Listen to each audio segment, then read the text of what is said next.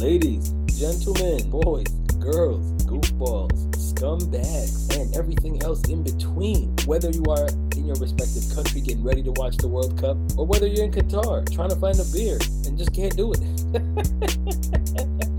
ah, y'all know what time it is. This is not only the Football Misfits, which of course I am your host, LV, aka Paper Fronto, aka My Rainey's Black Bottom, aka Buck Nasty. And of course, uh, this is the very same Football Misfits uh, where the man who has Misfit in his name also hosts. And you've seen his work, you've heard his work, you've seen him do it all. So have I. I know him as Ronny, and uh, maybe y'all do too. Ronny, say what's good for the one time. It's me. Hi. I'm the problem. Me. Ronny Swift.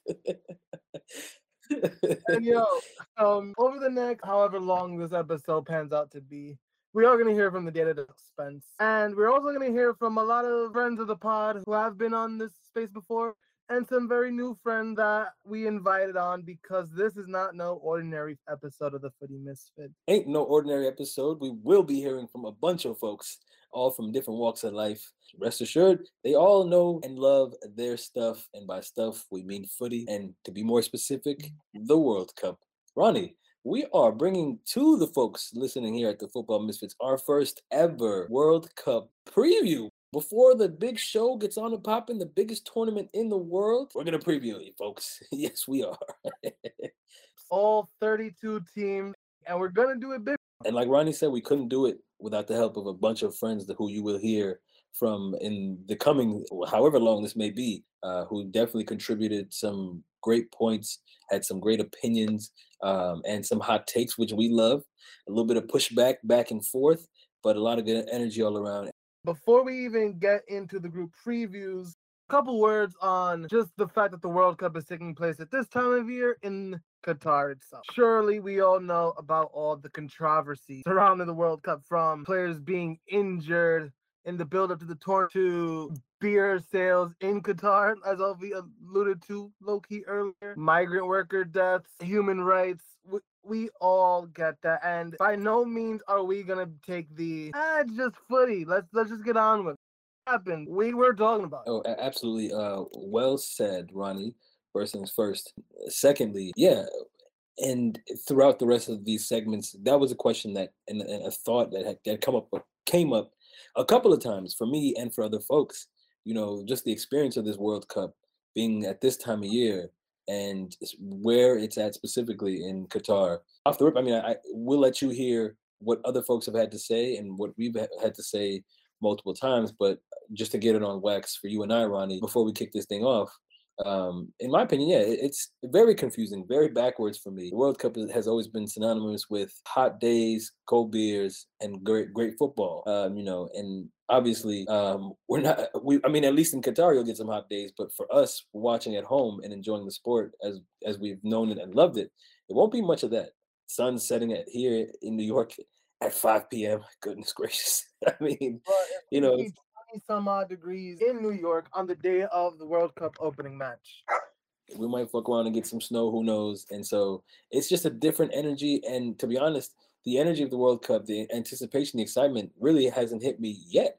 And maybe I would say I got a small inkling of it with seven days to go. So that was roughly, you know, uh, that was last Sunday. And it's just a funny feeling. And I'm not quite there yet, but I hope that being able to watch the matches and being able to enjoy the atmosphere of this competition that we know and love throughout the world um, will change that for me. But and like you said, that might also have to do with a, a lot of the stuff going on in, in Qatar that we've heard, be it you know migrant workers perishing tragically, you know, trying to make this thing happen as fast as possible, or Qatar's kind of refusal to, uh, I guess, have some relaxed rules and kind of taking control into their own hands and and just running course uh, now that they've won the bid and folks can't really cancel the tournament allegedly.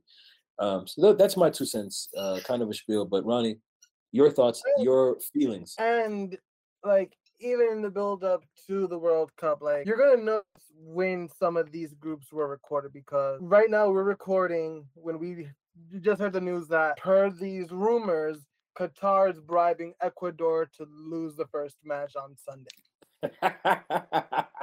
you know what? you know what? I was waiting for something like this to happen. I can I don't know if it's real. Obviously, we don't know. It's all alleged. But that is so funny, son. They just throw money at everything if that's true. and I'm betting Qatar to win one on the opening day. Believe it.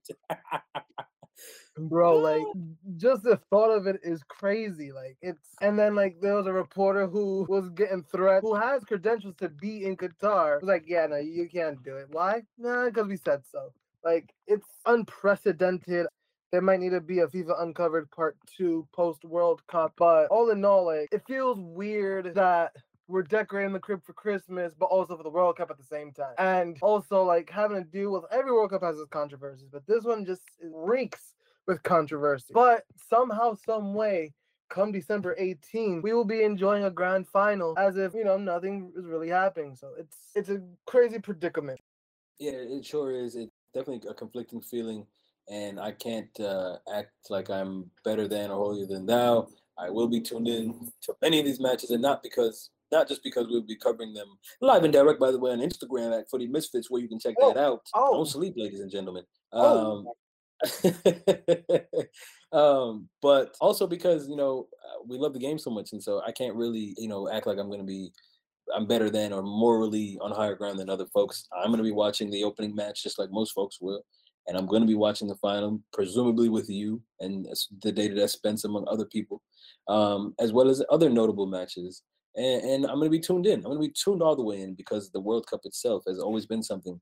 Corruption aside and all this stuff aside, that has held a special place in our heart. And it sucks that the, the word that's used, sport washing and yada, yada, yada, is a thing and it's there. And we kind of have to sit there and wrestle with it ourselves. And here we are wrestling. Right. It's it's the cliche around this sport. It is a religion. Facts. And there's pretty much no other way to say it. Every religion has their, you know, faults, but there's a reason why we practice. And that's what football is to us. We love it. We're not going to ignore what's going on. We're all going to talk about it when things come up. But now on to the opening group of the World Cup. A fitting way to start this off. You and I uh, running this before we open it up to everyone else. Oh, yes. Before we let our friends join in on us in groups to come, let's ta- let's tackle Group A, featuring the host Qatar, Ecuador, Senegal, and the Netherlands. The opening match features, as we mentioned, Qatar and Ecuador on Sunday, November 20th. If we know what we know, Qatar will win. But but um let's let's talk group A. Um and I guess let's begin with the host. We have a unique perspective in that CONCACAF invited Qatar to the Gold Cup. And when they were at the Gold Cup, we thought they would flop they did exceptionally well. Oh, they were on point, and it always brings me back to that conversation that we had with the 4P podcast. Kampf and Rojas, my boys, uh, explaining Xavi, I guess, impression, and he was going pretty hard on the Guardiola tree and things of that nature. And I was like, yeah, yeah, we'll see. But I mean, they showed out at CONCACAF. They showed out in the Gold Cup. Very impressed by them. Went deep in the tournament and everything. They played really good football uh, they were kind of a force to be reckoned with, and it's not something I saw coming. I'll be honest with you. I'll be honest. And you're absolutely right. Like it was even to the point where I think I said on the podcast, if Qatar were to have won the Gold Cup, would have been an embarrassing look for Concacaf.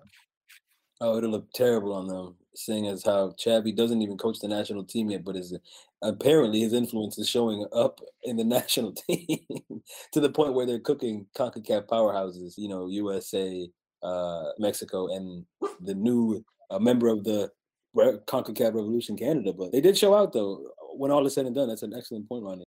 At the Gold Cup, the leading scorer of the tournament was Almoez Ali of Al Duhail, and he's back on this squad. And a lot of this squad for Qatar is pretty much the same. Him, Al Haidos, the captain of Qatar, playing at Al Sadd. It, it's Akram Afif. It's a lot of the same returners from the Gold Cup back into this tournament and maybe they don't pull off a South Africa. Maybe they do make it out the group. You know, they'll buy their way through the World Cup group. But in all seriousness, Qatar does look like a team that can take points off of especially the two heavy hitters in the group, uh, the Netherlands and Senegal. And not to say Ecuador aren't heavy hitters, but they they they can make the group interesting for sure. Yeah, and I don't think that there's an issue with saying that Ecuador aren't heavy hitters because we know who these folks are. Senegal earned their heavy hitter status, first of all, qualifying for the World Cup in the way that they did, and then also in their performance winning their first ever AFCON um, yeah, at the top of this year. Yeah, I hear you. But also, like, when I say that about Ecuador, like, people aren't going to really look at them as a team to make it out the group. But at the same right. time, this is a talented team. It's like Brighton and Hove Albion of South America. You have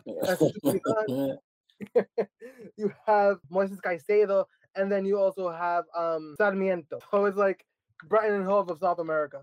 But they also have other talents playing around Europe and in MLS. So that's why I'm not right. trying to discount them completely. And of course, at the ripe age of 33, Enner Valencia. And Enner Valencia, man, he's always there. He always might might always be there. But also uh, another good thing to throw on to Ecuador in terms uh, on a positive note you know, I think just playing in the uh, CONMEBOL qualifiers itself really prepares you for battle. Uh, it is rough and tough. It is, you know, 10 teams and they're at each other's necks. You're playing heavy hitters every single time just to get a, a whiff of a place to qualify for the World Cup. So I think that really gives the South American teams a lot of edge, I think. Um, you know, they're not, they're not really going up against many scrubs, respectfully, and they're always kind of at a place where they have to be on point. And so, and and to add to that, the World Cup and its unpredictability factor. Anything can happen with those three. All you get is three matches in the group stage. This isn't the two UEFA Champions League where you get a reverse fixture. You got to put everything into those three matches. And um, and Ecuador, yeah, definitely nothing to sleep on. And same with Qatar, like you said, with a chance to take points off of the quote unquote heavy hitters, and Senegal and the Netherlands. Like Ecuador, the Netherlands are also returning to the World Cup after missing 2018 uh, and it's and gonna think, be a coming out party for the dutch it should be. Right and i think uh, for the dutch when we looked at their their roster way back in 2010 that made the final and ultimately fell to spain and then in 14 we saw a you know a slight decline in just not only in the places where they exited exited the tournament but also uh, in the age of their stars. And i think 18 it just kind of hit a point where all of their big dogs that we've come, grown to know and love, you know, we're at the point where their careers were in a transitionary period or in their twilights. And I think you had said it best. There is nary a van on this uh, Dutch team, and that's saying a lot. Uh, and we've we've known many legendary vans that have carried this team to glory. Van Bronckhorst, Van Persie, uh, Van der Vaart, Van um, if we're going all the way back. Oh yeah, you're taking it back. You're taking it way back. Um, Nistelrooy. there you go. Um. But, Van Schneider. Let's throw the Van in there. uh, Arjen van Robben. You know, those the folks.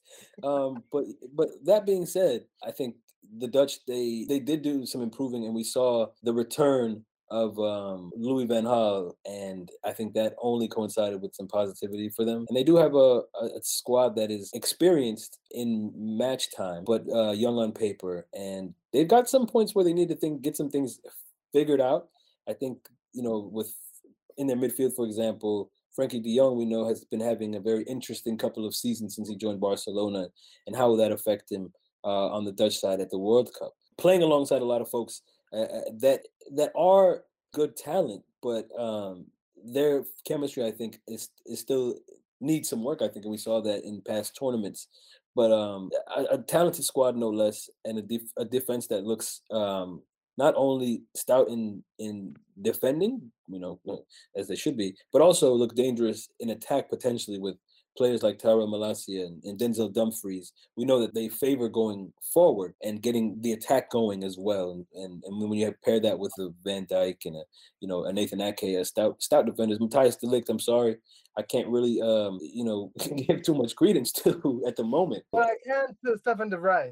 Right, and Stefan de Vrij, you know, who's been exceptional um, in in the art of defense and and ball possession and passing out from the back. So they've got a lot of options, and then up, up top in attack as well. Not to go through their whole squad, but uh, Steven Bergwijn, and he always had that touch of a goal scoring prowess at Spurs, but since he returned to the Eredivisie, he's been on fire. He's been on absolute fire.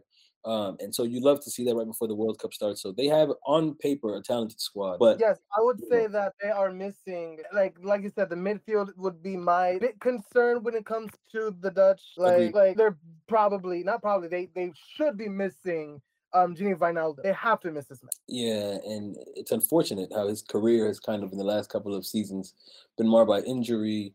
Uh, we saw him leave Liverpool and, and, after doing great things for PSG and not get much match time, um, and, and, is unfortunately unable to stay, sustain uh, an injury-free period. And you're absolutely right. That's an experienced player who's calm on the ball and can definitely get them out of situations. And then also also get ahead and you know make runs that are dangerous to, to, to the opposition. Um, but yeah, I think you're you're absolutely right in that their midfield is definitely definitely raises the most questions, and we'll see uh, what they can do with the likes of the, the folks that they brought on, Xavi Xavi Simons, young man who's been playing pretty well at PSV. Um, the Dutch look good, but they need to uh, also fear, as we mentioned, one of two heavy hitters. The second being, in my opinion, the heavy hitter in this group, Senegal, and especially because just when you thought he was out, they pulled him back in. He rose like the Undertaker in a WWF match. He's back. You thought it was over for him. I'm talking about the man with the legendary smile and the legendary bad hairline,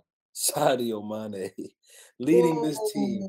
Except today, as day of recording, he withdrew. Oh, he withdrew from the squad. I didn't want to interrupt your, you know, grand intro, but yeah, he.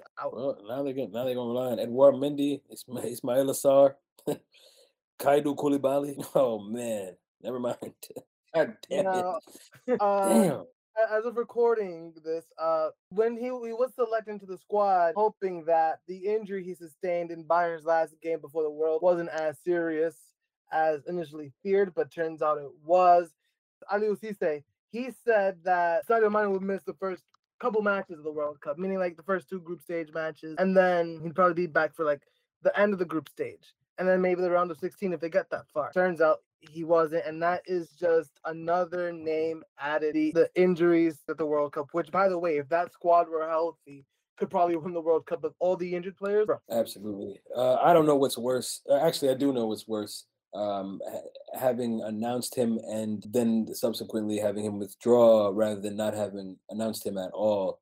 I think morale for morale purposes, him being in the squad and then not being in the squad is way worse because you had some hope and now that hope is dashed obviously the players will want to stay up and stay positive and believe that they have enough to make it out of the group, which I believe they still may be able to do. These are the right. AFCON defending champs at the moment. However, how they will fare moving out of the group should they make it out, I think uh, that they're dealt a significant blow. We know Sadio Mane as mm an absolute pillar of this team. And oof, duh, it's gotta suck. Absolutely. But like you said, Senegal is still a pretty good side as it is. Like They're very stout defense. We talked about stout uh, stout defending.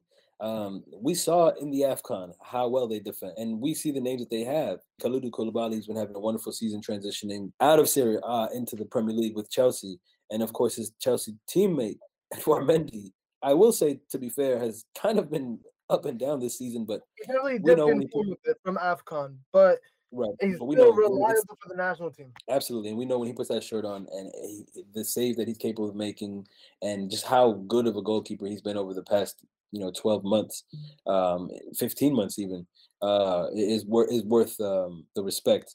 Um, but outside of that, an, an, interesting squad. They have a very significant mix of youth and uh, and experience.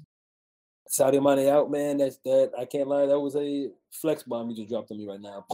Yeah, man. I, like I said, I didn't want to interrupt your your intro, but um, sadly he was oh, like he dropped out. Fear is that Sadio Mane's departure from the squad is going to impact them severely. Hopefully not, but if it does, I don't think they're going to make. If they, you uh, know, use that as like an excuse, for lack of a better term, to not do well. Yeah, I, I hope it doesn't. You know, drop their morale to the point where they, they feel like they're not at full strength without him, which they aren't. If we're being, you know, just real about this all. I just don't. I hope I'm wrong in saying this, but I, I really just don't see a way where they make an impact without Sadio Mane. Uh, and again, I hope I'm wrong. Because honestly, before before Sadio Mane even got injured, I was thinking Senegal can might win the group. And how uh, yeah, I had Senegal as heavy hitter. Win a World Cup group. Yeah, you, I mean, you heard my dumbass intro. I was coming in hot, and they were the heavy hitters for me. Um, but this but, definitely changes things. Yeah, with the injury, I'm like, all right, maybe you know he might not start all the games, or he might be taken out. He'll probably they'll probably be second place to the Netherlands. Now, yeah. I would even I would go as far as to say Ecuador to finish the second. Yeah, man, that definitely boosts Ecuador's chances. I agree. I am not going to go against Senegal to that length. Uh, the only thing I think I can change things is if is if Qatar cheats their way to first place, Where which is still possible. Possibility. And it's again, very well. Even though they have a team that can take points off of people, they might need it to you know cheat their way to the top. Little boost never hurt nobody, you know. So but yeah, even with that being said, I think I, I, I don't see Senegal finishing less than second. I still will even hope that they finish first. Hope aside, I'm gonna put them in a strong second place. Not not even strong, a very shaky second place. I'm sorry, and uh, it's Netherlands group to lose. That's where I'm at it. The Netherlands one, Senegal two, Ecuador three, Qatar unless they cheat. So asterisk in four because they could very well be one. Exciting stuff, man. It's it's almost here. We'll give you a little break. Go do what LVs do out here. Now it is on to Group B at the 2022 World Cup, featuring the Three Lions, England, the. Iran, the US of A, and Wales. That voice you just heard is a friend of the pod, the man who is responsible for the intro music. It is the good brother H Man Coker. Say what is good for the one time, my friend. You already know. You already know. I'm in the best podcast around. Um, we don't listen to those other podcasts. No shade. I'm joking. But um, shout out to Footy Misfits. You already know. Also joining us is the man who is keeping us on our factual toes, the data desk, Spencer Tino Perez. Spencer, what's so good? Peace and love, peace and love. You know the vibes.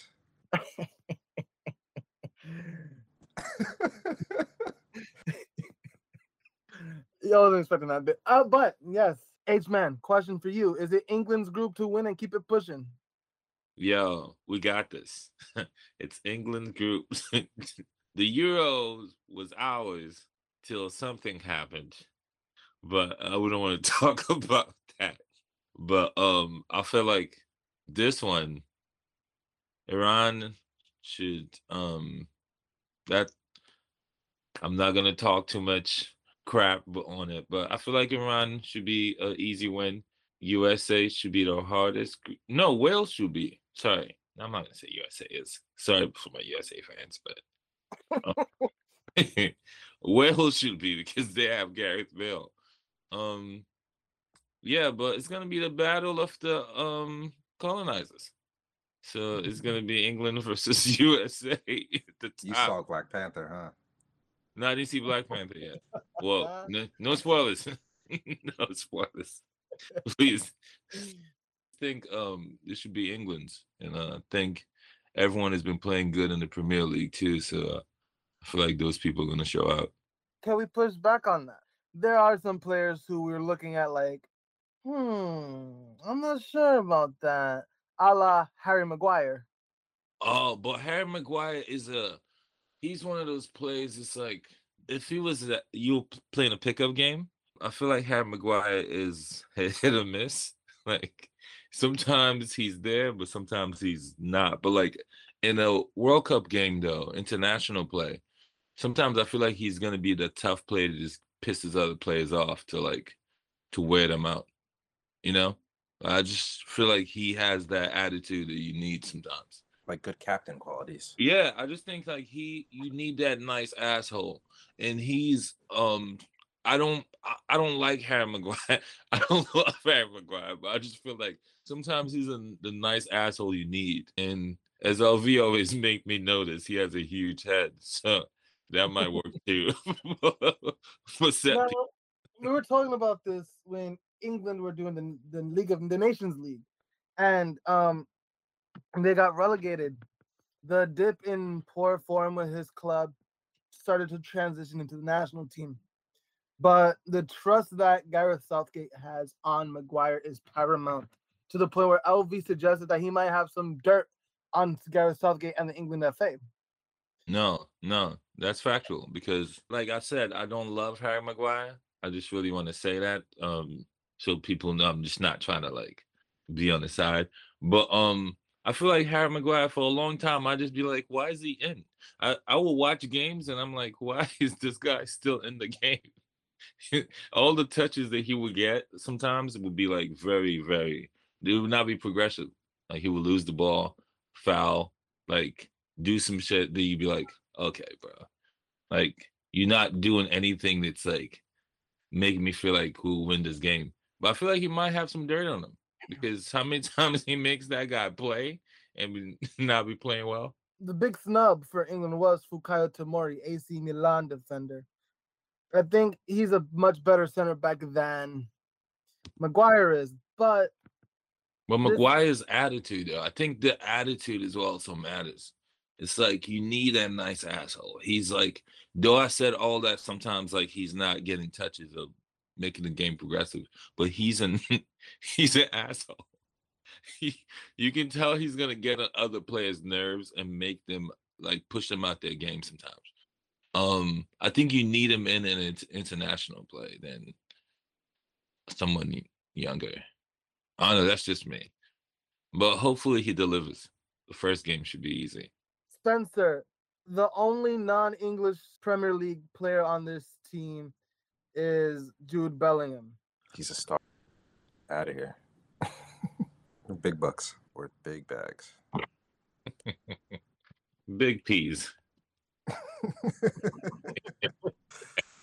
As good as Bellingham is, I like going back to the um Tomori bit, and maybe you could make a case for Tammy Abraham was at Roma.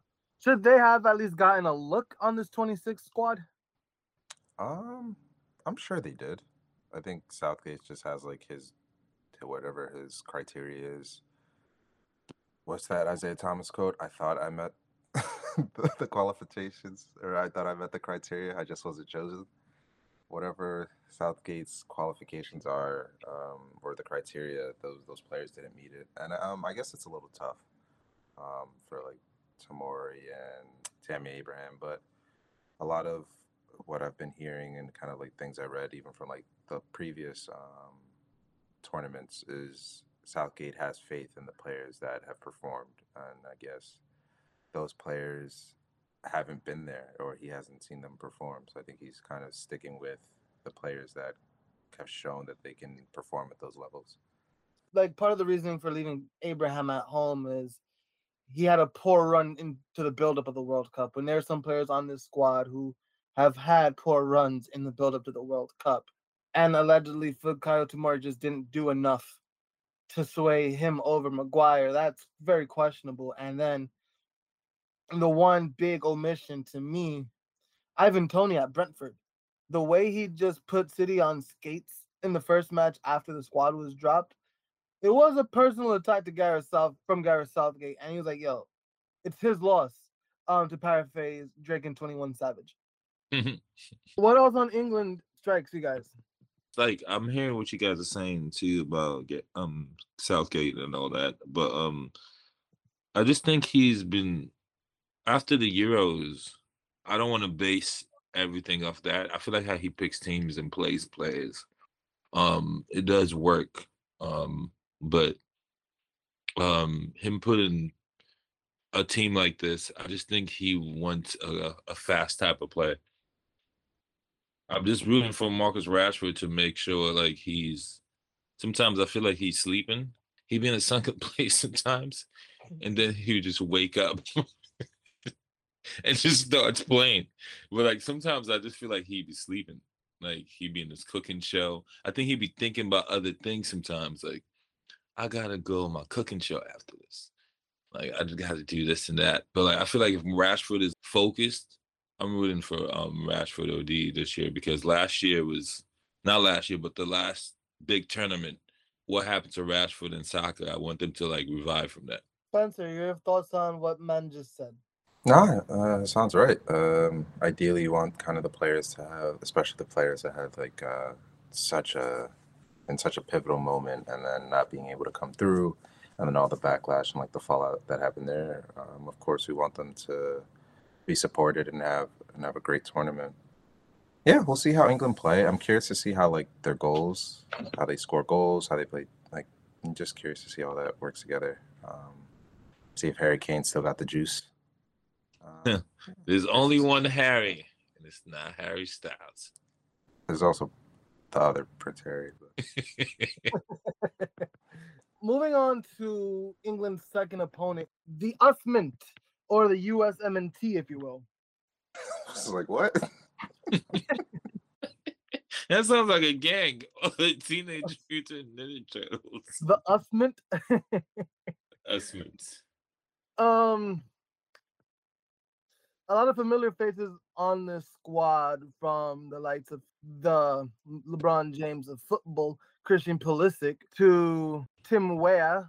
Shouts to Tim Weah for making this squad, by the way. Right, I- right. Facts. Shout out to my guy. I hope he gets the Right. ball up. His dad, one of the greatest um African soccer players ever, and became president. Yeah, for And real, for real. president. That's soccer player, crazy. The man. Sergiño Dest in defense for the U.S. There are some questions here. One, one thing that is glaring is that Zach Steffen was left off of the squad. Spencer, The goalie, the one that I watched Liverpool play against. when did Liverpool? Oh, ma- oh, oh, oh, oh, oh. That that Tony Yeah. Shield match, not um, like last season it was. Uh no. he was always that. I wish he USA's number called up, one. Yeah, I wish he got called up though. It- That's that's probably like a rough time to not be the number one, um, and kind of just not even get called up. Maybe you can get called up and maybe not play, or they're maybe leaning That's what's, like.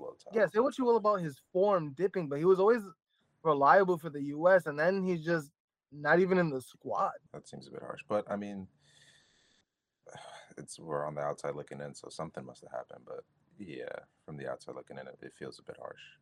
There's probably a lot that happened with this USA squad because some players who look like they could have earned call ups did not. We could go to John Brooks in defense. He's at Benfica right now. Someone says something about someone's mama and he's not on the squad anymore. Uh, I got a quick trivia question because this is the USA team. I think there's only one player on this team who has played in a World Cup.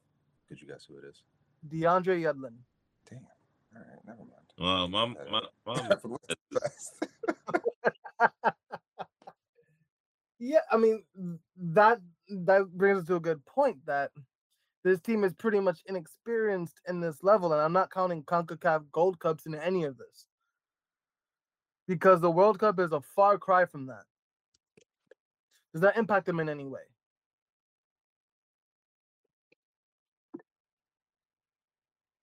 Uh, yes and no. I think it's um kind of like that youthful exuberance kind of just makes them uh just eager to I think to be ready to play, just be out there and give it their all. Um so I mean possibly maybe like if they get out the group and then go to like the later stages, it might be a bit more um experience would assist in, in maybe certain games, certain moments in the game.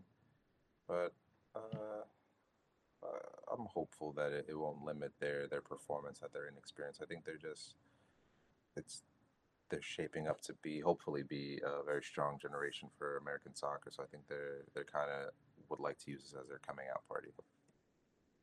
Yeah, because apparently the goal is to win 2026 on home soil. it got to be a future goal. It can't be a now goal. Yeah, so like this World Cup might be a stepping stone for the US. Uh, and don't get me wrong, this team is very talented, but there are also some other concerns. Like Gio Reyna is playing on this squad. He has been I don't want to call him a liability, but he has been he hasn't had the best injury track record. And he's such a young talent that if he's healthy, that man could ball out. It's just he hasn't been able to be healthy. So we call that an Andrew Bynum. wow. Throwback. That's crazy though. But hopefully Alright. he's hopefully he's healthy enough throughout the World Cup. Um I'm actually excited to see Brenden Aaronson on this squad, man at Leeds United.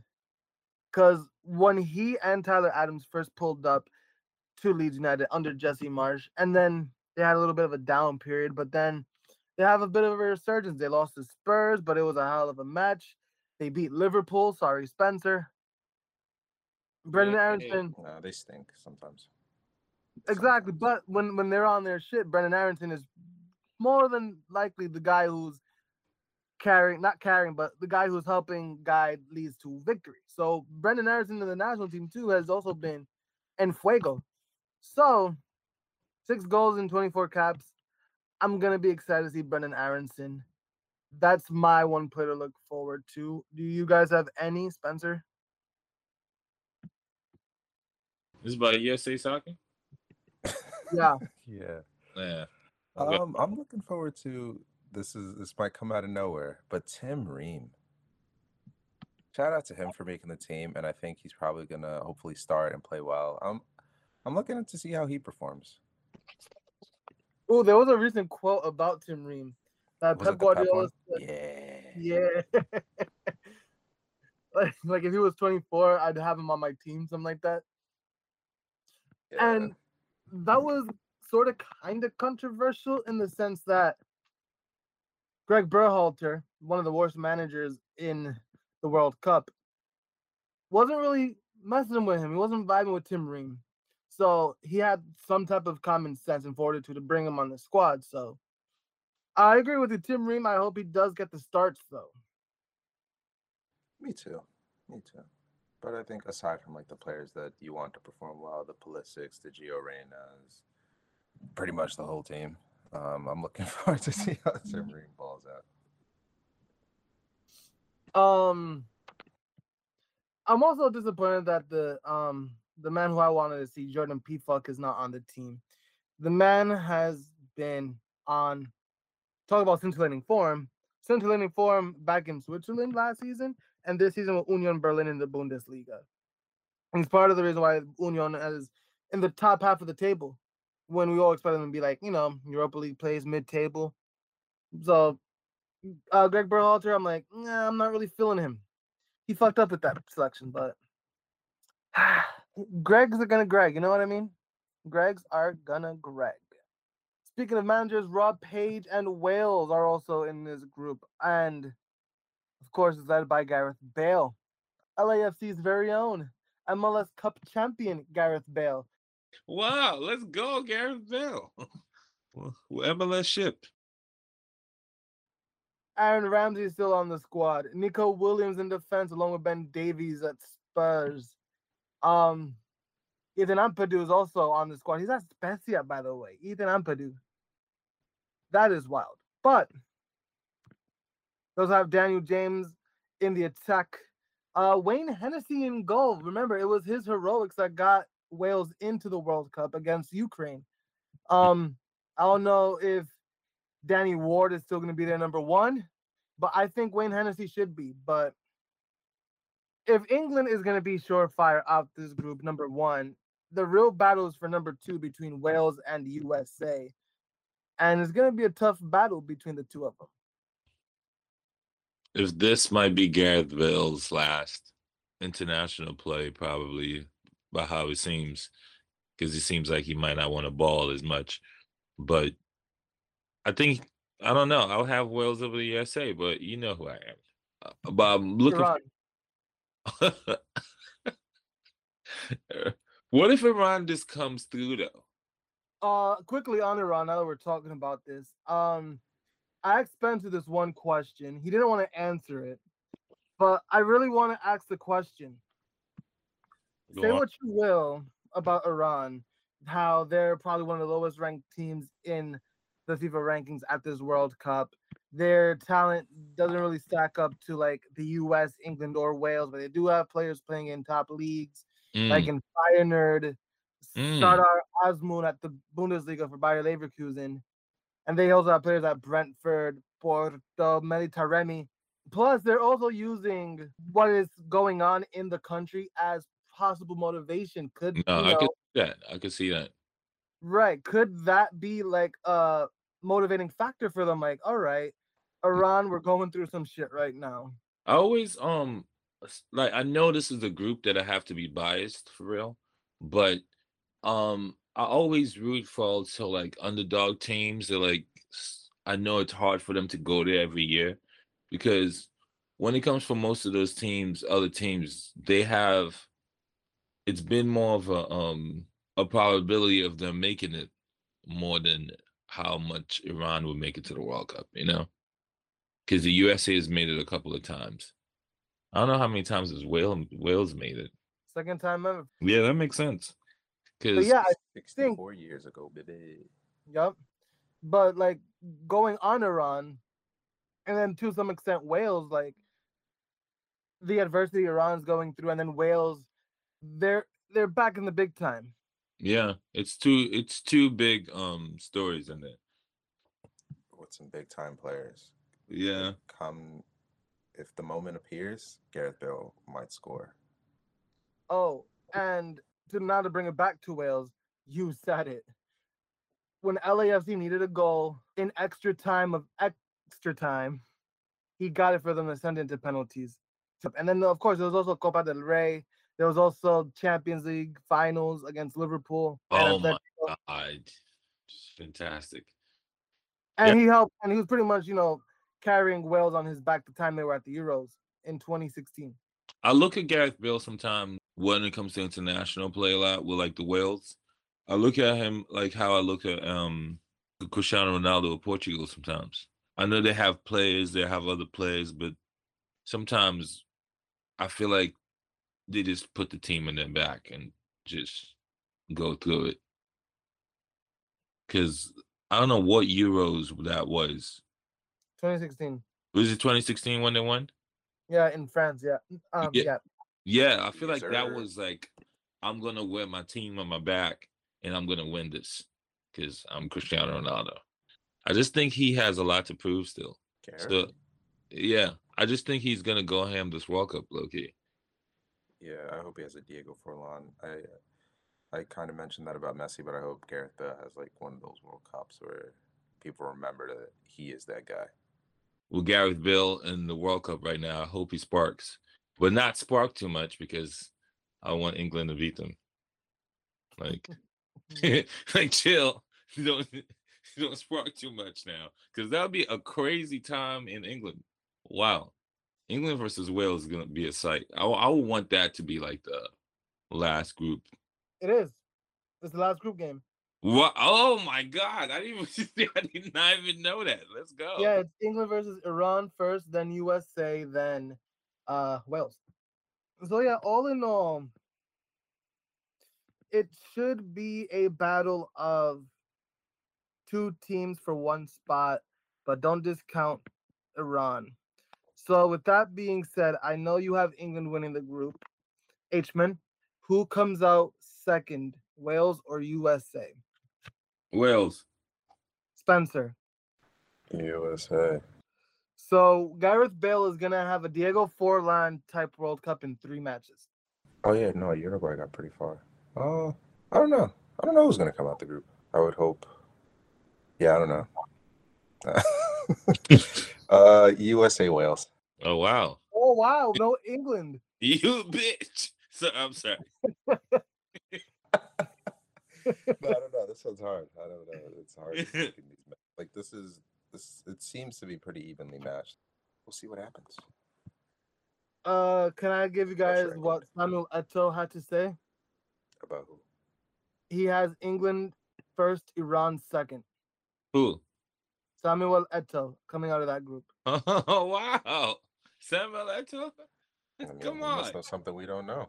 But he also has a World Cup final of Cameroon versus Morocco. Wow. He actually has three African teams in the semifinal, the other one being Senegal. Tim Cahill said England, USA. Cafu said England and Iran as well. So, what? The people are picking Iran. Like this is all right. If any anyone listens to this, I don't know the Iran team much, but I'm really looking to see how they play. Yeah, so that's why when I was mentioning, you know, the bit about, you know, riding for their country, and they do have star players in European teams, they could be a dark horse within the group. They Mm, could be a team that will take away points from another team in that group. right. But if you ask me, sorry for all the USA fans out there, but I think Gareth Bale is going to be the X factor for Wales. They're coming out in second. England are coming out in first. Let's go. Yo, that's where I love you, Ronny. That takes care of Group B. Final thoughts, gentlemen. Let's go, England. Jude We gotta Bellingham's on revive our guys. Revive them. Where'd they go? What? Uh, Yeah, let's go. A lot of, I mean, when I mean revive our guys, it's mostly I want, like I said, I want Marcus Rashford, like all those young um uh black men that um ha- went through that trauma for the Euros. I want them to be really like to spark this World Cup. Do they win the World Cup, England? I would want them to. Oh my God, bro. I would cry for days. I would literally. All right, fam. Uh, again, thank you so much for pulling up. We'll be seeing you on our IGs live and direct, and uh, But it's not- on to Group C.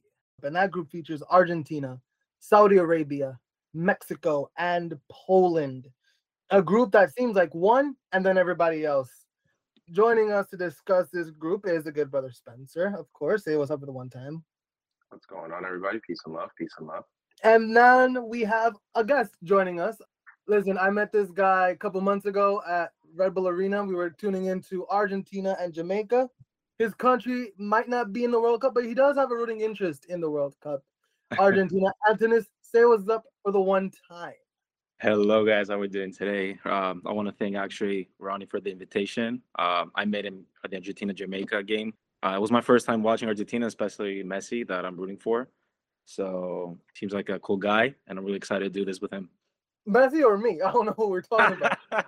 I, I wish we had Messi at the show. But hey man, I, I I appreciate that, fam. Thank you so much. And trust me, if we were able to get Messi, I don't think we would do another episode after that. I think we've reached peak footy misfits.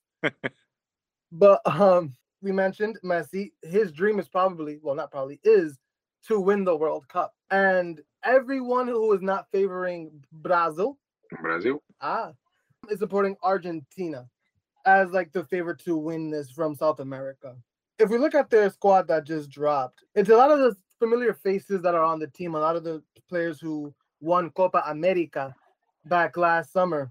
And then when you look at the other teams in the group, it looks like a group that Argentina should comfortably win. And the real battle is going to be everyone after this group. But in terms of Argentina, how confident are you, Antonis, that well they, they'll run the table, how confident are you in Argentina in this World Cup? Um, I know that everybody's rooting for them. Everybody like is uh, mentioning them as potential winners of this World Cup. I mean, it's Messi's probably last World Cup, so he has all this pressure. He has to do it. They already won the Copa America. They're 35 games unbeaten, so this has to be it. I'm not gonna say it's gonna be easy because every game is like a final, and they prove that as a team that they don't they don't see small and big teams. They they play every game like it's a final.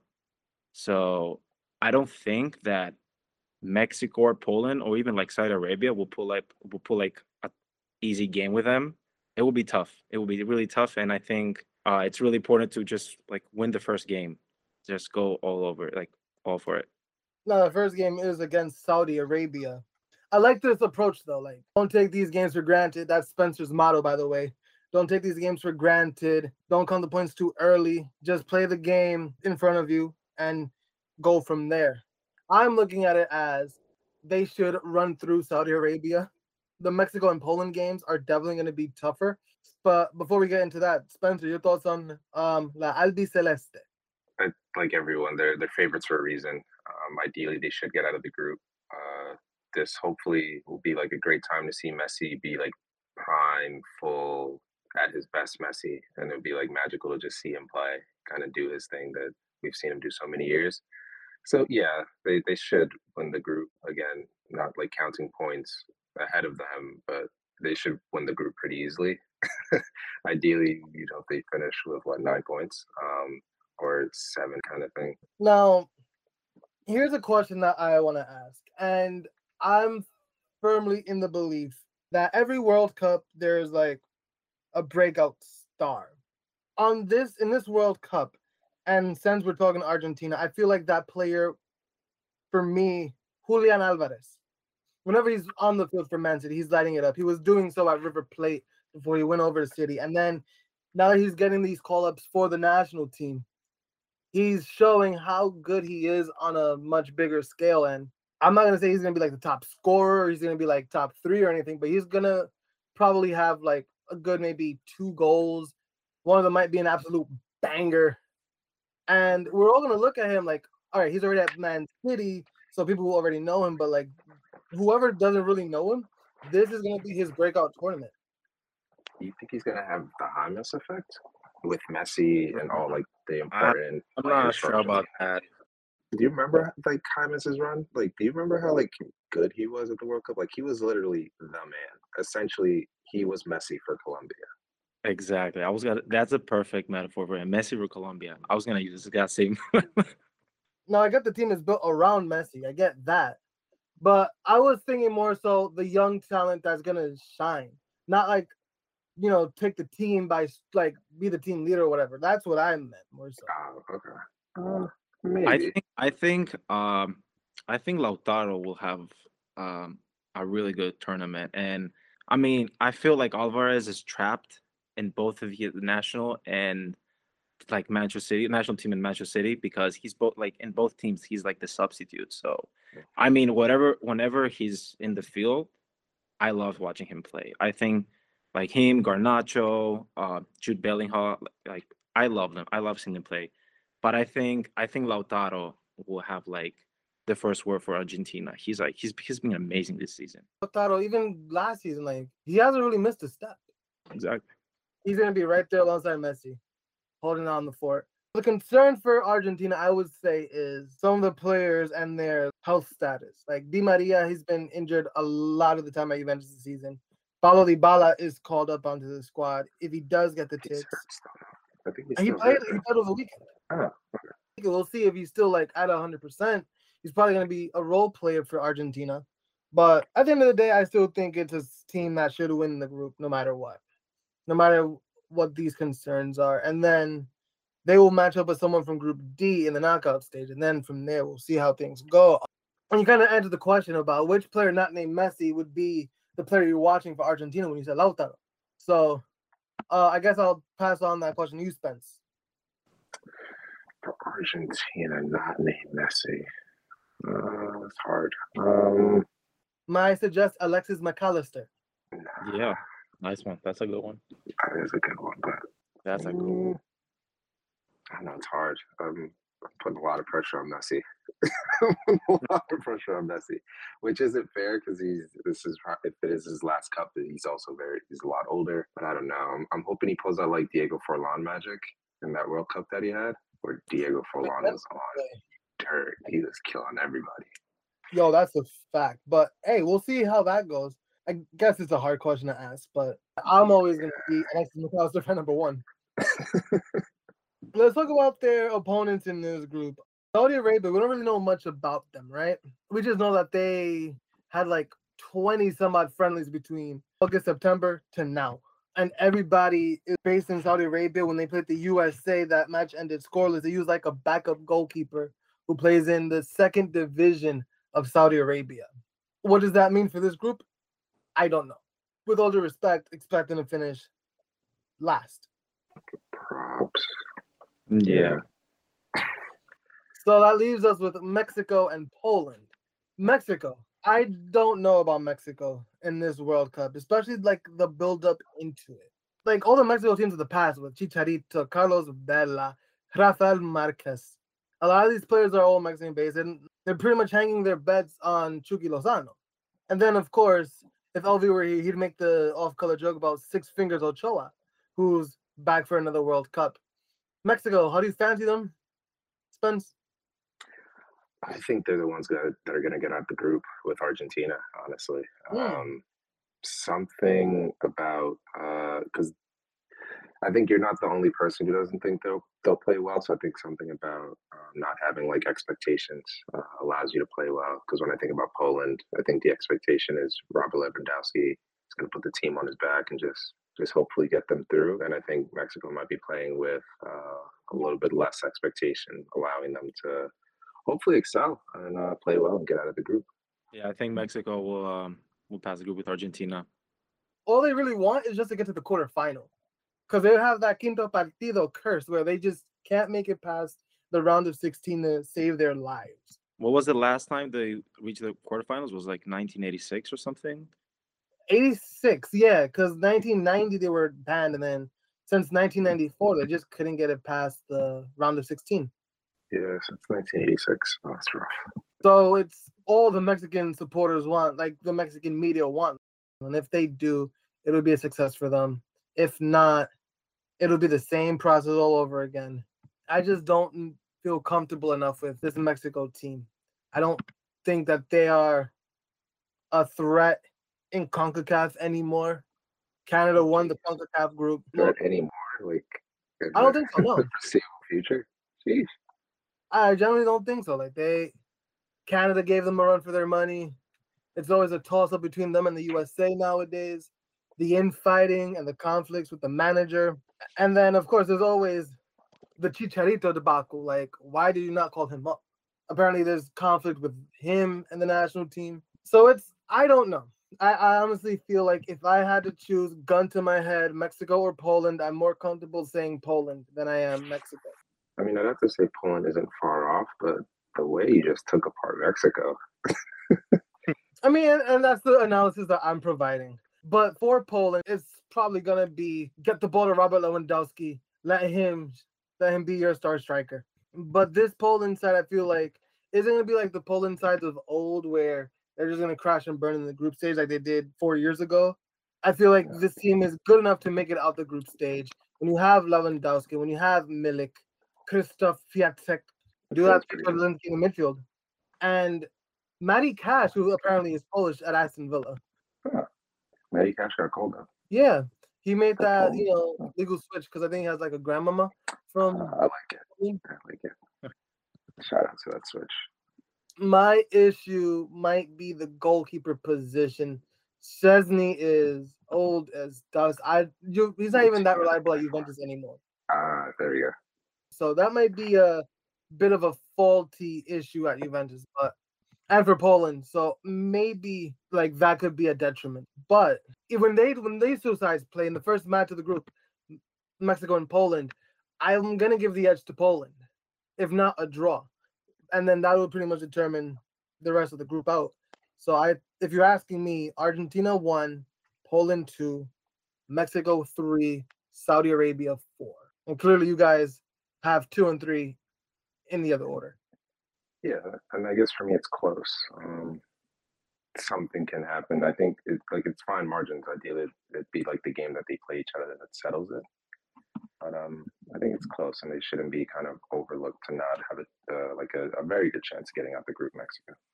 Yeah, as you as you said, like you cannot play the game by giving all the balls to Lewandowski, you know, and they're back and they're a goalkeeper. Um, I wouldn't say they're like they have depth and quality, but I can see uh, Mexico finishing second, and everything. Will, I think like they will most like worst case scenario they will tie the game with Poland, and everything will be determined either with a game with Argentina, or even if they both lose, probably the amount of goals that they score. It will be a close one. It will be a really close between the second and third position.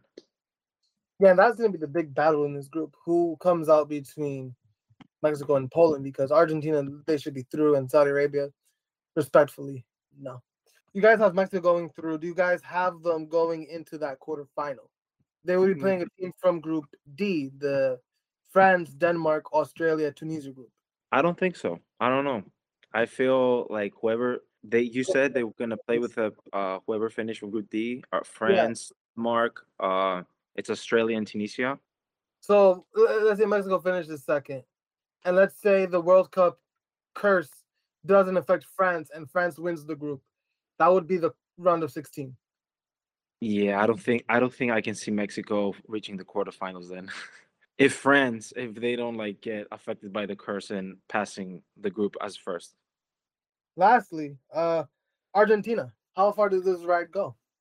EA said it. They're the winners. they whoever they predicted in the past, they won. So I don't know. I, I don't want to I don't want to jinx it, but it has to be them. Spencer, how far do you think Argentina goes? Uh, um, I think they at least ideally make it to at least the semis, at least get to the semis, um, and then from there, I think anything can happen. Group C begins with Argentina taking on Saudi Arabia, and then Mexico taking on Poland. Um, who's waking up at 5 a.m. to watch that match? Definitely. Four you- four fifty five. You have to give me five minutes to make coffee. Hey man, there's not that many 5 a.m. matches to get up for, but that might be one of them. The first match for Argentina. Uh, Spencer, I know you're not doing that. You got better things to do, like sleep. I might. What is it? 5 a.m. I might catch the first half. Hey man, that's been Group C. Um, Antonis, thank you for everything, Thank you guys for having me. Uh, and we'll definitely see you along the ride for the World Cup on the Footy Misfits. Of course, we'll keep in contact, man. Thank you guys for having me. Yeah, man. Thank you for pulling up. Now we move on to Group D. A very interesting group this France, Australia, Denmark, and Tunisia. Spencer's still with me right now. Peace and love, peace and love. Let's talk about it. The defending champion in this group and a team who ran the table since the European Championship, it seemed. Australia always goes through the scenic route, i.e., intercontinental playoffs, when they qualify for the World Cup. And then Tunisia. Could be a bit of a wild card in Africa. They made it to the quarterfinals of the recent AFCON, losing to Burkina Faso. And they defeated Mali to qualify for this World Cup. Where do you want to begin?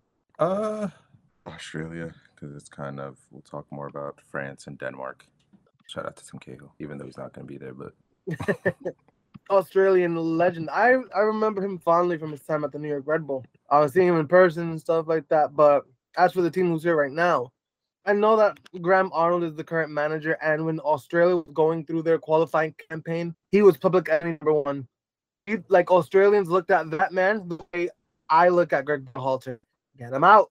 jeez.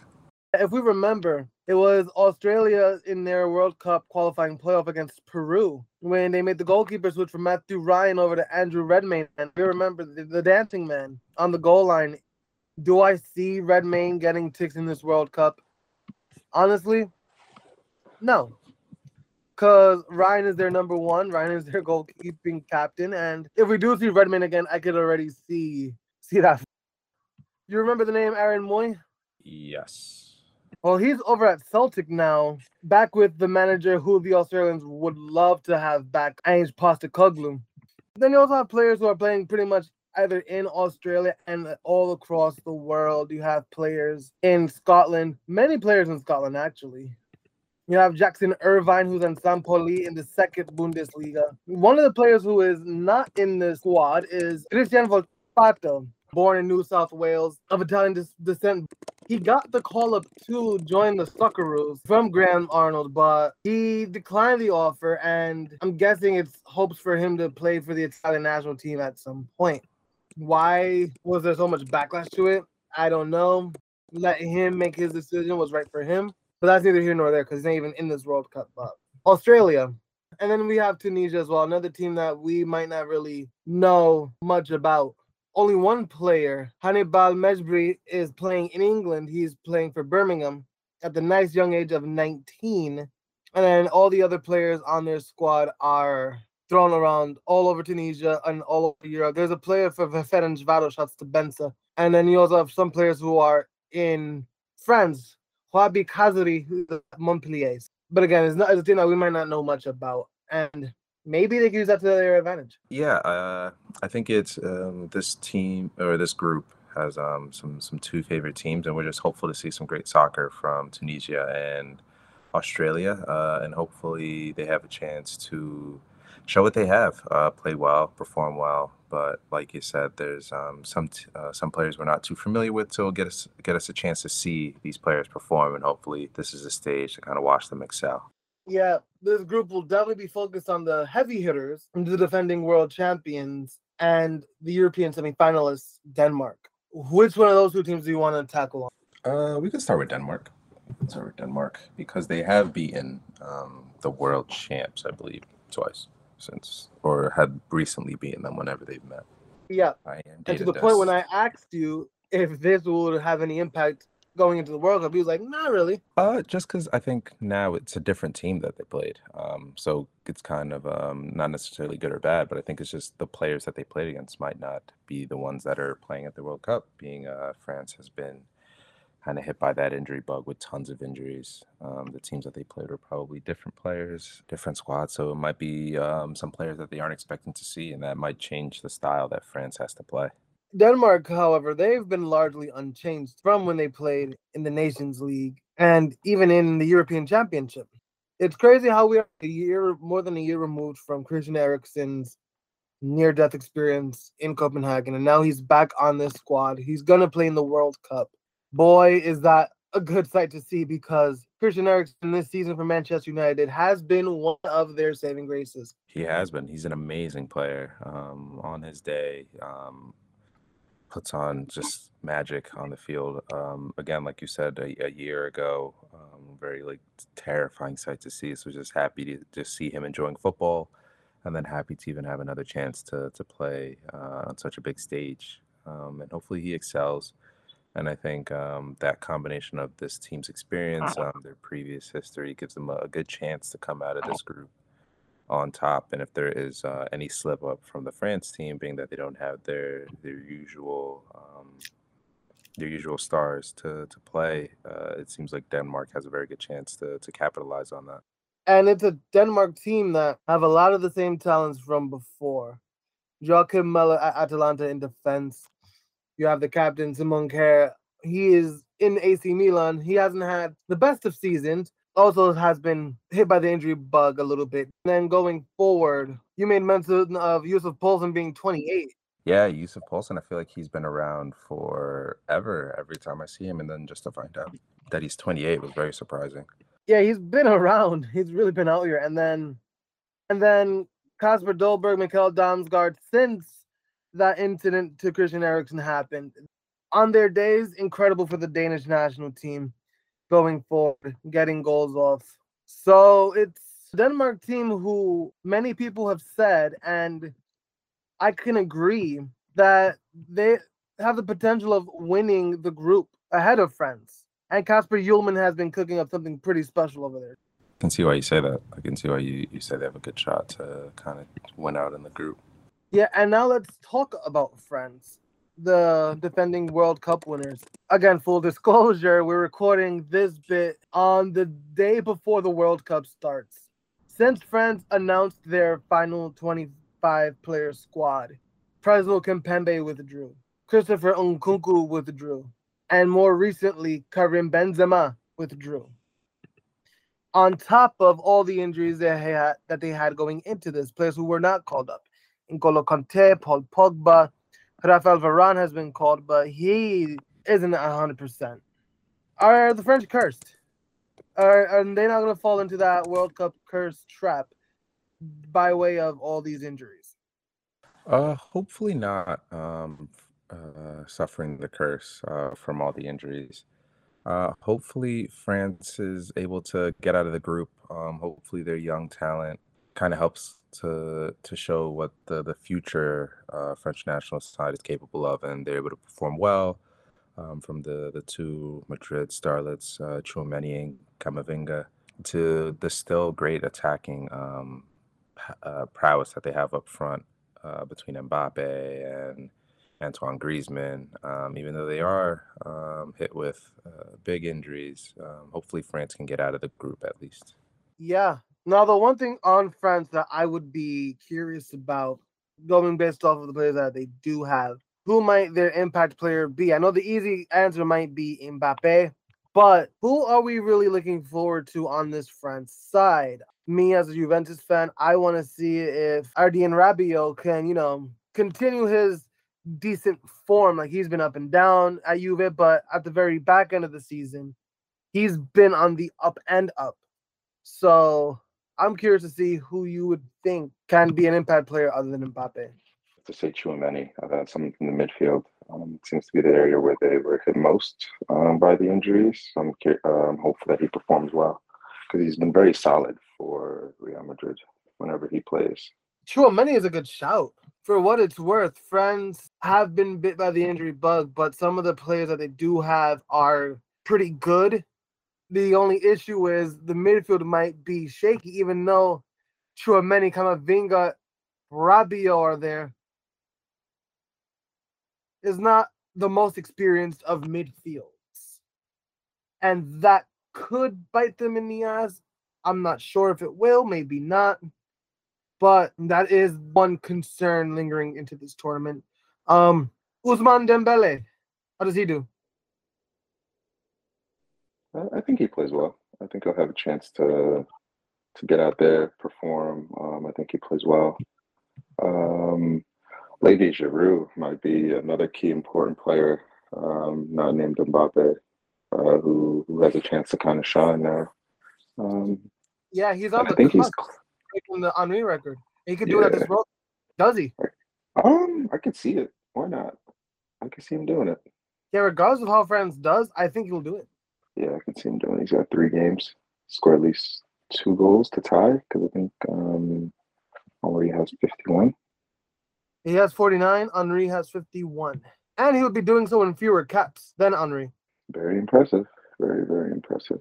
Yup, he scored his last goal in the Nations League against Austria, and now he's really on pace to break that record. And um, to put a pin on Group D, I will go as far as to say that Denmark wins the group and France comes out second place. Would you happen to agree with that? I'm gonna say France win the group And second place? is Denmark. Okay, I thought you were gonna give us a wild card there, but um, No, no, just dramatic applause. there you have it. That is Group D. And uh, listen, we're gonna put a pin on the previews for now. And on the flip side, I'll pick things back up with LV and a lot more of our favorite guests. Do stay on the lookout for that. That will be episode 122. And don't forget to be on the lookout for the Instagram live and direct series that we are starting on Sunday, kickoff Sunday. We're doing Instagram lives at the end of each match day at the World Cup. So check out our content this month. Check out our previews of E through H. And for LV, Spencer, and the two guests who joined us for groups A through D, Antonis and H-Man Coker, I go by the name of Ronny. Stay strong, be brave, and adios.